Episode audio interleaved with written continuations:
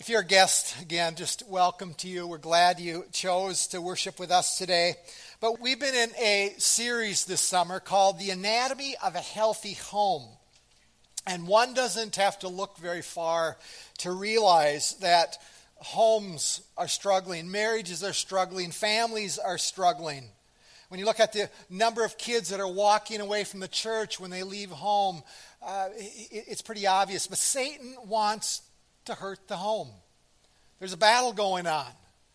And, and recognize this, when, when the home is hurting, it actually impacts the church negatively as well.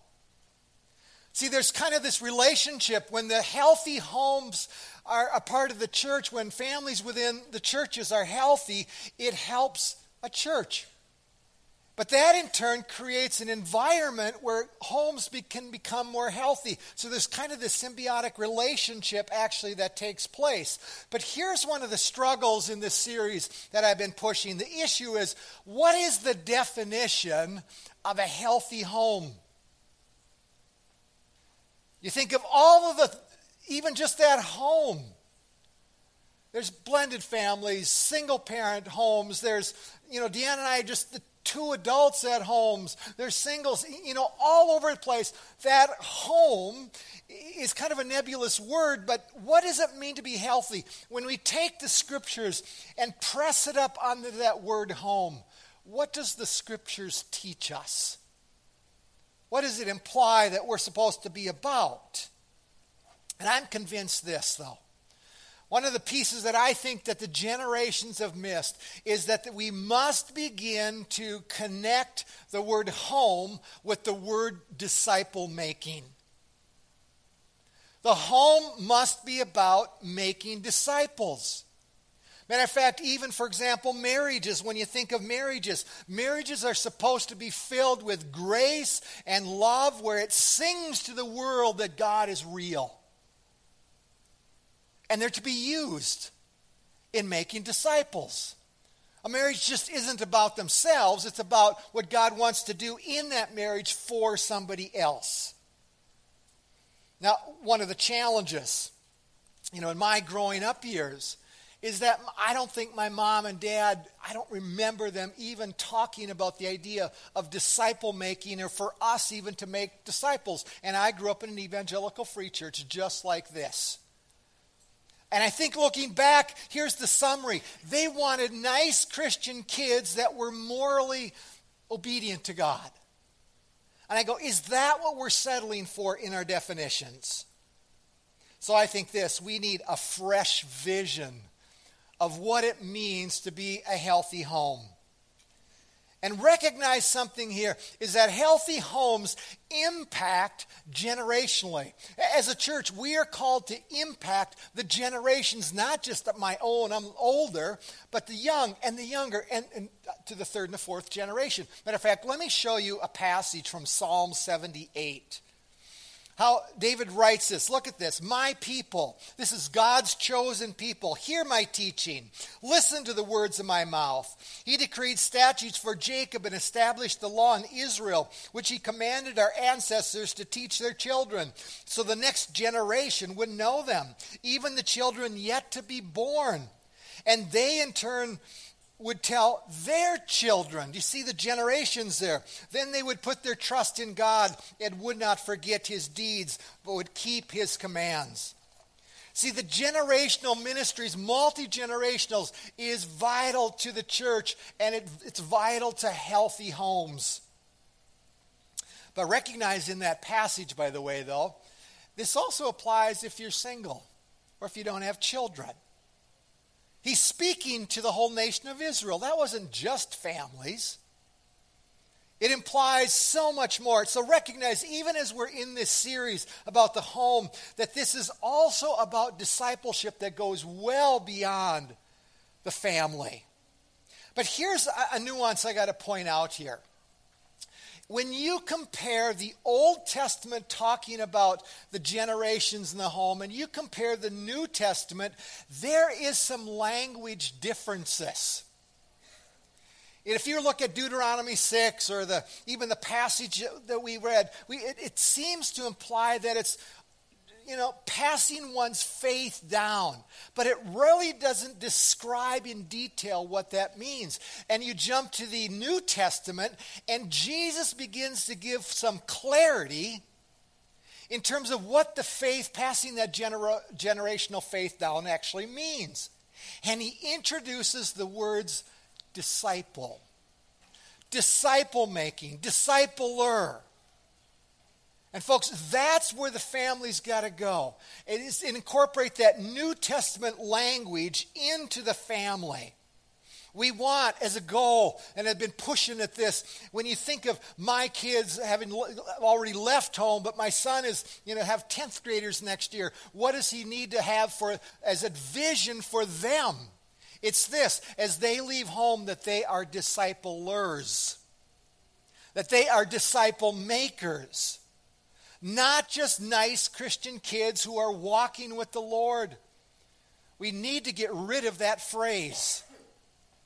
But two weeks ago, I tried to begin to drill down and give you a practical tool. And it's a tool that I was introduced to years ago, and I've been using it kind of on, on a regular basis as I look at people and look at discipleship. And I want to put that on the screen. It's really three lenses as we look to the family, as we look to disciple making.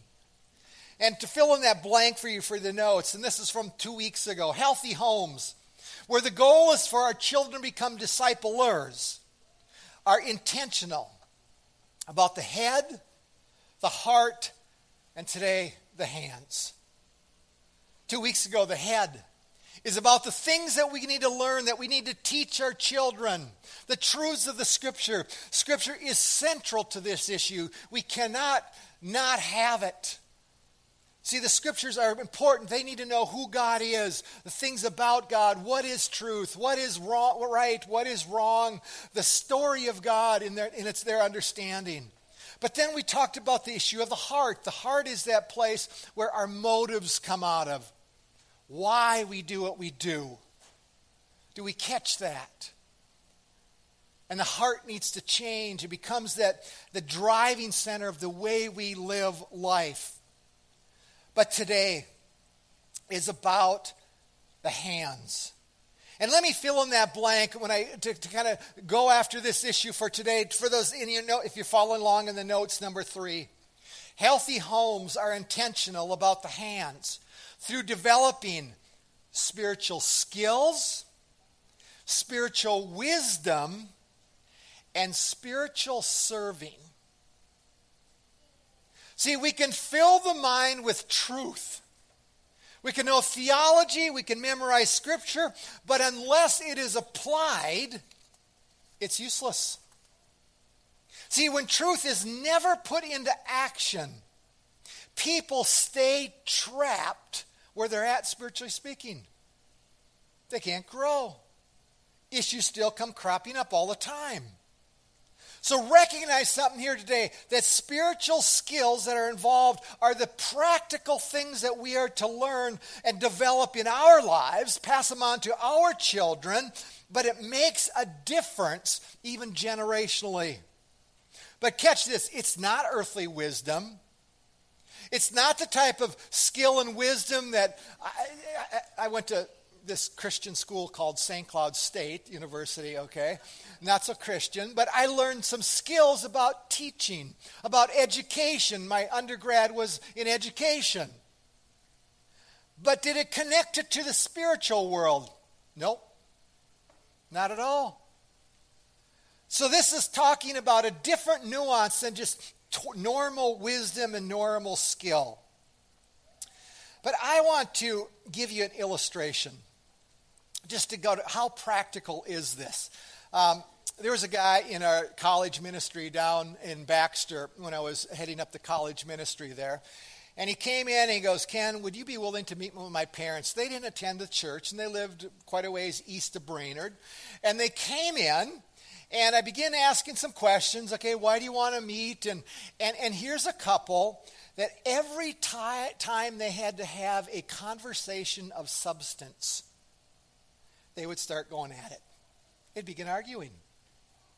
And as I, I did some assessments and some stuff for them and talking to them and realizing that they really wanted to love each other, they really were for each other in that sense. But every time a conversation would occur where they needed to go a little deeper, they were going after each other. So here's what I did. I turned their chairs toward each other, and I had them begin to discuss one of the topics that they couldn't talk about. It was kind of off limits. And within about ten minutes, all of a sudden you could just feel in their voices the emotions were rising, and they were starting to have a little bit of a fight in front of me. Now here's an observation pretty quickly that came as I was listening to this couple. They were violating a key biblical passage on relationships. Let me show you the passage. Ephesians chapter four, verse twenty-nine. Look at this. Do not let any unwholesome talk come out of your mouths, but only what is helpful for building others up, according to their needs, that it may benefit those who listen. It was clear they had no spiritual skill in choosing right words that could build up. Proverbs talks about words that give life and death. And over and over again, the way they were speaking, and here's just a hint of what was going on, is that she was talking, she would always speak and kind of toward him in conclusions, and it was a commentary on his character. Now let me try to illustrate how that works. And, and the illustration does not fit them, okay, understand that. But it's kind of a one that I've seen it out there. So a wife talking to her husband says this. It is so frustrating. You always leave the toilet seat up. You guys want to raise your hands? Okay. It's a way for her to say, would you please put down the toilet seat? But the husband hears the word always. And the always is a trigger word because he thinks back to yesterday when he was certain that he put the toilet seat down. And all of a sudden, what he goes, that's not true. And he felt it like it was a, an attack on his character because you always do that. And he goes, no. And all of a sudden, they go after. We hear that, and all of a sudden, it doesn't work. But by choosing the word always, the other person, it can lead to a trigger of an emotional response. But that's a minor issue. The toilet seat is a minor issue. Think about conversations of substance about parenting, about marriage, about frustrations, about intimacy, about sex. Do you understand? If the pattern of our language is like that, in those deeper conversations, there's always going to be a frustration. And it's, understand this, we need to learn to use the skill, spiritual skills, even in choosing our words. See, we must not minimize biblical wisdom and relational skills because it works out in everyday life. It makes a difference in our marriages. It makes a difference in our parenting, the way that we talk to our kids. See, the hands is about living and learning in a way that's steeped in wisdom and understanding and a skill to actually pull it off. Parents, spouses, we must grow in this area in multiple ways and realize not every skill comes naturally. Every one of us has things to work on in life. Let me push it farther, though. I took piano lessons for one year. Okay, my mom and dad, I don't know if they were trying to bring the musical artist out within me, but not. It didn't really work, okay? And somewhere in that third to fourth grade, they they made me take piano lessons. Now, the good news coming out of this is that Dan and I, years after we were actually married, we were thinking back and talking about our childhood years and realized that she had also had taken piano lessons from the same lady. Okay, and the same lady, well, it all of a sudden it turns out we realized that we were actually at the same piano recital together uh, in third or fourth grade. And I'm convinced that's when she began to love me. That, that, that, okay, or felt sorry for me, one or the other. But practicing the piano for me, developing that skill, I didn't enjoy it. Matter of fact, there was more important skills to work on. Kickball. Wiffle ball, basketball, war. Folks, it's fair to say that my level of skill in the piano world, I don't even would say it, it goes to one year. You know, my dad loved to play the mandolin. He was the kind of the musical one in the family. And, and he was the one, I think, that was pushing us to do that. But do you catch the importance of hands there? If we want to influence somebody else spiritually, realize that our skill level also needs to go up in the spiritual world. And it needs to be intentional. You know, my granddaughter is into gymnastics. She just finished ninth grade. Again, it was Andy's daughter. They live in Texas. In Texas, they don't have much high school gymnastics, so almost everything is on a club level. And it was an interesting year for her because she, in her age division, she finished first on the beam in Texas. She had a nine point five five on the beam, and if she would have done that in Minnesota, she would have been on varsity this year if she would have stayed in Brainerd, but she would have finished in the top ten at state. But do you know how many hours it took for her to learn a flip off a four-inch beam, four feet off the ground, and land it and stick it? Hour after hour to make that happen. We're a hockey town. How many hours does it take to have a child, a girl or a boy, learn to stop, start, go backward, forward, and then you talk about it, shooting the puck where they can hit the corners in the net? How much intentional practice does that take? My daughter did about ten to twelve years of piano. Practice all the time. See, if we don't think that the word intentional is connected to even skill development, we are fooling ourselves. See, we want our children, we look at their activities, and we want them at the highest level of skill that they can attain. And I get that. But can I be perfectly blunt here with everybody?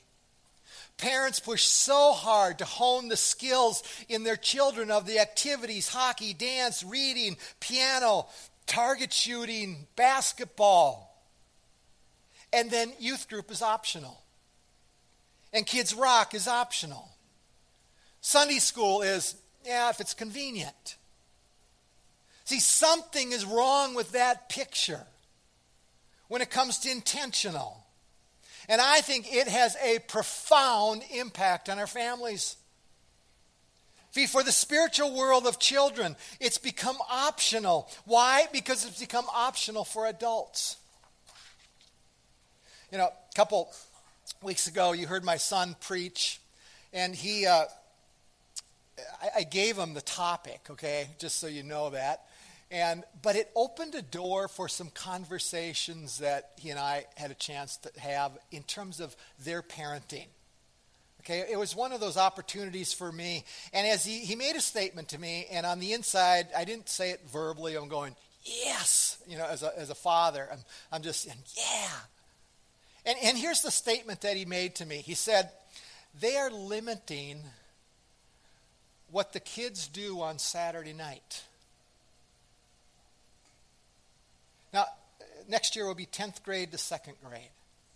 He's limiting what they do so that they will be intellectually and emotionally ready for Sunday morning as they sit into that sermon and listen to it. Wisdom, skill. As parents, we've got to go farther. As disciplers, we've got to go farther. Because we are called to infuse skill and spiritual skill and wisdom into the life of our children.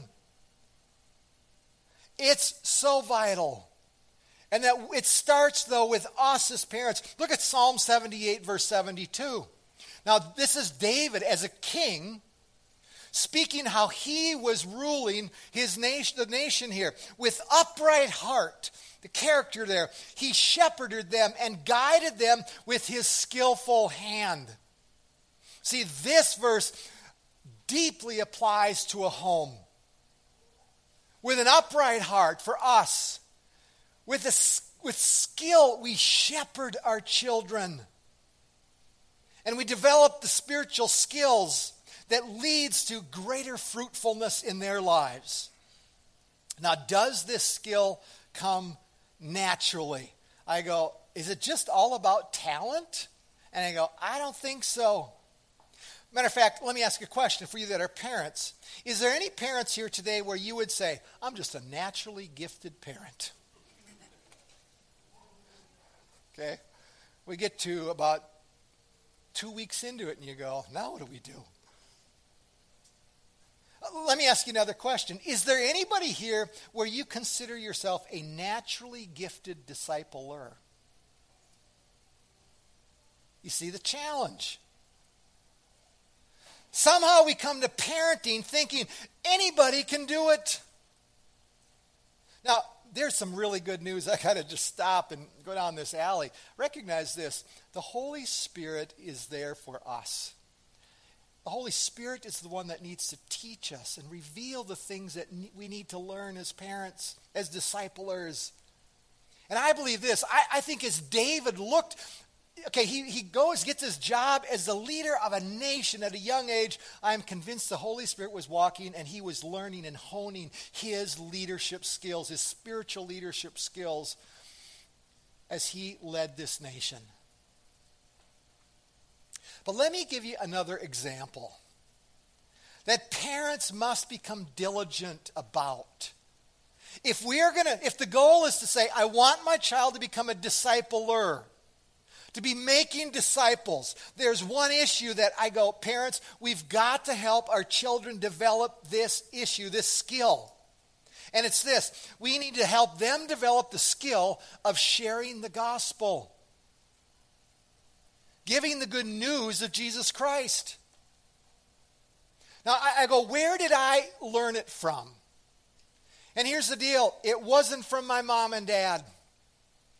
It wasn't from my confirmation class. It wasn't even from my youth group. I really had no clue how to do it until somewhere around twenty-five when Deanna and I got into a high school ministry where we were volunteers, that a pastor comes alongside of all of the volunteers, and I was working with uh, senior high students at the time, and what he's, he did is he did a study and a training, developing even skill for all of us, and this would have been ninth grade to twelfth grade, and here's what he did. He had us memorize thirty-seven different verses about the issue of sharing your faith. Verses on the need for salvation that dealt with sin. So a student could open up the Bible with another student and look at this, read this verse. For the wages of sin is death. And then it was the provision of sal- salvation is that God sent his son as a sacrifice. We'd ha- we could open up and have those verses ready or even just tell our friends that. And then it was the acceptance of salvation, that which our response and how we respond to a God who loves and who will save us. And I didn't learn that until I was twenty-five. And, and the goal of that was we were going to have an evangelistic water ski camp. And we took about one hundred kids back up on Dworshak Reservoir in Idaho. And when the night came to share the gospel to that group, lots of unbelievers at that camp, and about ten kids accepted Christ into their life that night. And every one of them was led by a high school student. It wasn't just the person up front. The kids were going off with their friends saying, here's how you can have a relationship with Christ. That is a spiritual skill. That is a spiritual skill. You know, when I was doing high school ministry, talking to parents about this issue, some of them actually kind of roll their eyes and go, oh, why do we got to do that? And yet I forced my daughter to practice because we were paying for piano lessons. Do you understand the dilemma? Wisdom, spiritual wisdom, spiritual skills have got to be developed in our children. Let me show you kind of a, a, a passage that just cuts to the chase. Proverbs chapter four. Look at how this one, when it comes to the wisdom that we need. Get wisdom. Get understanding. Do not forget my words or turn away from them. Do not forsake wisdom, and she will protect you. Love her, and she will watch over you. Look at verse seven. This is so cool. The beginning of wisdom is this. Get wisdom. I like that. Though it will cost all you have, get understanding. Cherish her. You notice that it costs something? And she will exalt you, embrace her, and she will honor you. She will give you a garland to grace your head and present you with a glorious crown. Listen to my son, accept what I say, and the years of your life will be many. I instruct you in the way of wisdom and lead you along a straight path. Things happen in the right way as we learn wisdom. When you walk, your steps will not be hampered. Results of wisdom there. When you run, you will not stumble. More results. Hold on to instruction. Do not let it go. Guard it well, for it is your life. We can never be done learning and growing in spiritual wisdom and godly skill development. It's why parents, we need to teach our kids to think biblically because it's in those wisdom terms. We're called to be teachable. We're called to be learners as parents. It never stops. You know, I, I got to give you an illustration because one of the regrets, have, have I done this perfectly? And the answer is absolutely not. You know, for a number of years, years ago, I started working with marriages. And one of the types of marriages I ended up working with is those that would have an affair. And it was interesting because about two years, two, three years after I started working with this kind of a marriage, I, I finally came to a point where, you know what, I probably better read a book on this. Because the way I was dealing with the couples, I hate to say this, I was kind of using cliches, just forgive and forget kind of attitude. I had no biblical understanding of what it means to rebuild trust.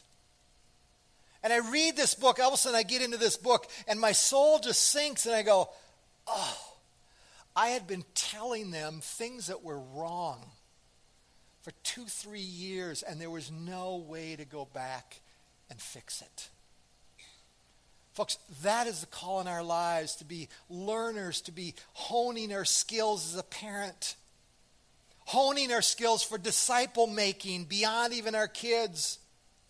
See, we're, we're supposed to be learning skills about spiritual leadership. If you're a teacher, learning skills about teaching in the Sunday school, in terms of helping even all over the church. There's skills to be learned that we must grow in. Even grandparents, some of you are grandparents here today. Do we really believe that grandparenting is just natural? I, I look at my grandma, two of the, I really didn't know my grand, my, my grandfather. Both of them died when I was really young. But one grandma, I didn't want to go to her house. She had no skill to be a grandma. She didn't. Do we learn it? The Bordners are working in this area. We want to develop more of a ministry for grandparents to learn skills. How do we impact our kids? You know, one of the things that Deanna and I are doing is learning to text our grandchildren, asking for prayer requests, encouraging them. But let me show you one more aspect that we need to dig at. Beyond skills and wisdom, there's this issue that I said of serving. And I want to show you a text, John chapter thirteen. Now the context of this is in his upper room. This is the, the night before he's going to the cross. It's the Last Supper. And if I, I think this, if we knew that we only had a day or two to live, I'm convinced that the words that we chose, we would choose very important words. So I think this is such an important passage. Look at John chapter thirteen, verse uh, two. During supper, when the devil had already put it into the heart of Judas Iscariot, Simon's son, to betray him, Jesus, knowing that the Father had given all things into his hands and that he had come from God and was going back to God, rose from supper. He laid aside his outer garments and, taking a towel, tied it around his waist. Then he poured water into a basin and began to wash the disciples' feet and to wipe them with the towel that was wrapped around him. He came to Simon Peter, who said to him, "Lord, do you do you wash my feet?" And Jesus answered him, "What I am go- doing to you, do not you do not understand now, but afterward you will understand." When he had washed their feet and put his outer garments and resumed his place, he said to them, "Do you understand what I have done to you?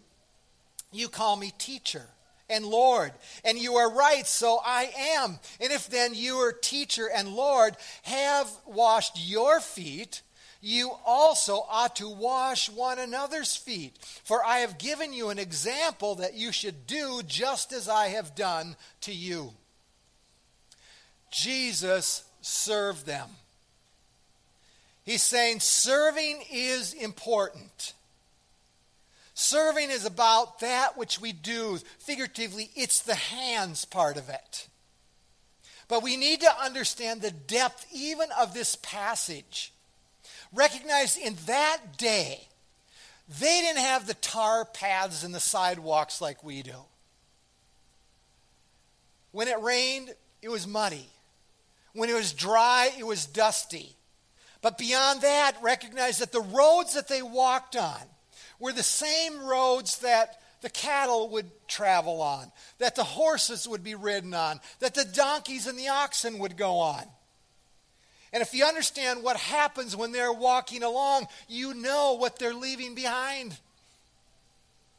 So as they're walking, people's feet are getting full of the stuff, the dung.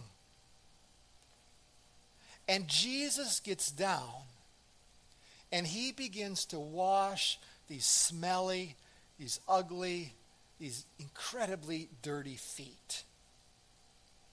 Now here's in this passage, I got to point, there's, point out that there's two meanings, key meanings to the text when you look at interpreting this passage. The one of them is this. Look at the, how God humbled himself.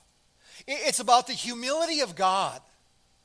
Being willing to stoop down and humble himself as the God of this universe who created Jesus, who created the universe, he washed. It's the humility. But here's the deal. There's a second meaning, which I think is the primary meaning of this text. And why do I say that? It's because of verse fourteen and fifteen. And let me just put those on the screen just by themselves. It's about serving. Verse fourteen, "You also ought to wash one another's feet." Verse fifteen, "You also should do just as I, as I have done to you." Jesus served his disciples with his hands literally. But you got to catch something. Serving for his disciples was not optional now. Do it. Folks, the phrase "you ought to serve," he wasn't trying to guilt them. He was just saying this, a disciple of me does it as a fact. And folks, this is a critical issue in the health of the home and even in the health of a church. See, serving invites us to do what? Actually, it invites us to be other-centered, not to navel gaze. But catch this, serving actually reveals our hearts. Our attitude towards serving actually shows levels of where we're at in terms of our selfishness. Well, let me give you the key question. I put it in your notes this way for parents. What are we doing to infuse into our children the character quality of serving? Parents, do your children see you have a lifestyle of serving others? The kingdom, the bride of Christ, the church. Now, you notice I chose a word, lifestyle. Because the temptation is this. We look, I ought to. We hear that, and, and then we think, okay, I'm going to go serve somewhere, but I'm going to check off that box. Now I've done it. Whew, I'm good to go. I've served. But understand, that's not the heart of Jesus here. It's to become a way of life as a disciple, as a disciple maker. And you got to catch this. Serving here is not just about serving our family. He's not talking to family here. He's talking to people, the disciples who will build the church. And it's become a way of life, seeing the needs of people and responded, responding. Jesus saw the dirty feet, and he jumped in and he washed them. See, parents, would our children say that we're looking to serve or to be served when it comes to the church and the kingdom of God? See, the issue of hands is about seeing the needs of people that are all around us. See, Jesus saw them even with dung on their feet. He washed those feet. We have needs. We have opportunities to serve within the body of Christ. We have needs in the nursery to help for it with childcare. If Jesus were to go in and he goes to our welcome center and he sees all the sign-ups, and maybe one of them's there, I don't know if it's there, is we need help in the nursery. Would he say something like this? I don't do babies. I don't think so. He was washing their feet with poo on it. Now, parents, this serving issue is critical for the development of our children. Now, be careful here, because I think at times we think that serving equals discipleship. That's not true. Serving comes under it, but it doesn't equal. It's a part of it. It's part of the development of a disciple. But see, here's where I look back, and for whatever reason, I expected my kids to serve at church, in the youth group. I expected them to serve their peers. Now, Deanna and I had to demonstrate it. Otherwise, it'd be hypocrisy. But serving, understand, is a long-term perspective of development, spiritual development in our kids. You know, we teach our kids to be responsible at home. Clean up their room, clean up after them, do this, learn to do this. Why? Because we know when they leave home, they're called to be have skills to grow up and leave the nest at some point. At thirty or forty maybe, I don't know. But you understand, serving is a long-term development piece that's teaching our kids to be other-centered. Why? Because it gives them opportunities, and it gives us opportunities to look up around and go, where are the needs? See, this passage is profoundly practical. We ought to be doing this if we are a disciple of Christ. Do you realize that we have a God who is a servant? Do we know that? That he serves us every day. He sees our needs, and he responds. And then, folks, as we begin to fall in love with Christ, recognize that why we even serve begins to change in a positive and even a, f- a farther direction of a better motive. Matter of fact, I want to show you, it, maybe it's a little bit of a mirror for us. When it comes to serving, I, I want to put it on the screen here. Because here's often the pattern. And, and oftentimes we have to go through with it, so don't view it as negative, but oftentimes, you know, I tell my kids, you got to you got to do this, you got to help. And that first response, do I have to? Anybody heard that from our kids or adults? Don't we admit that?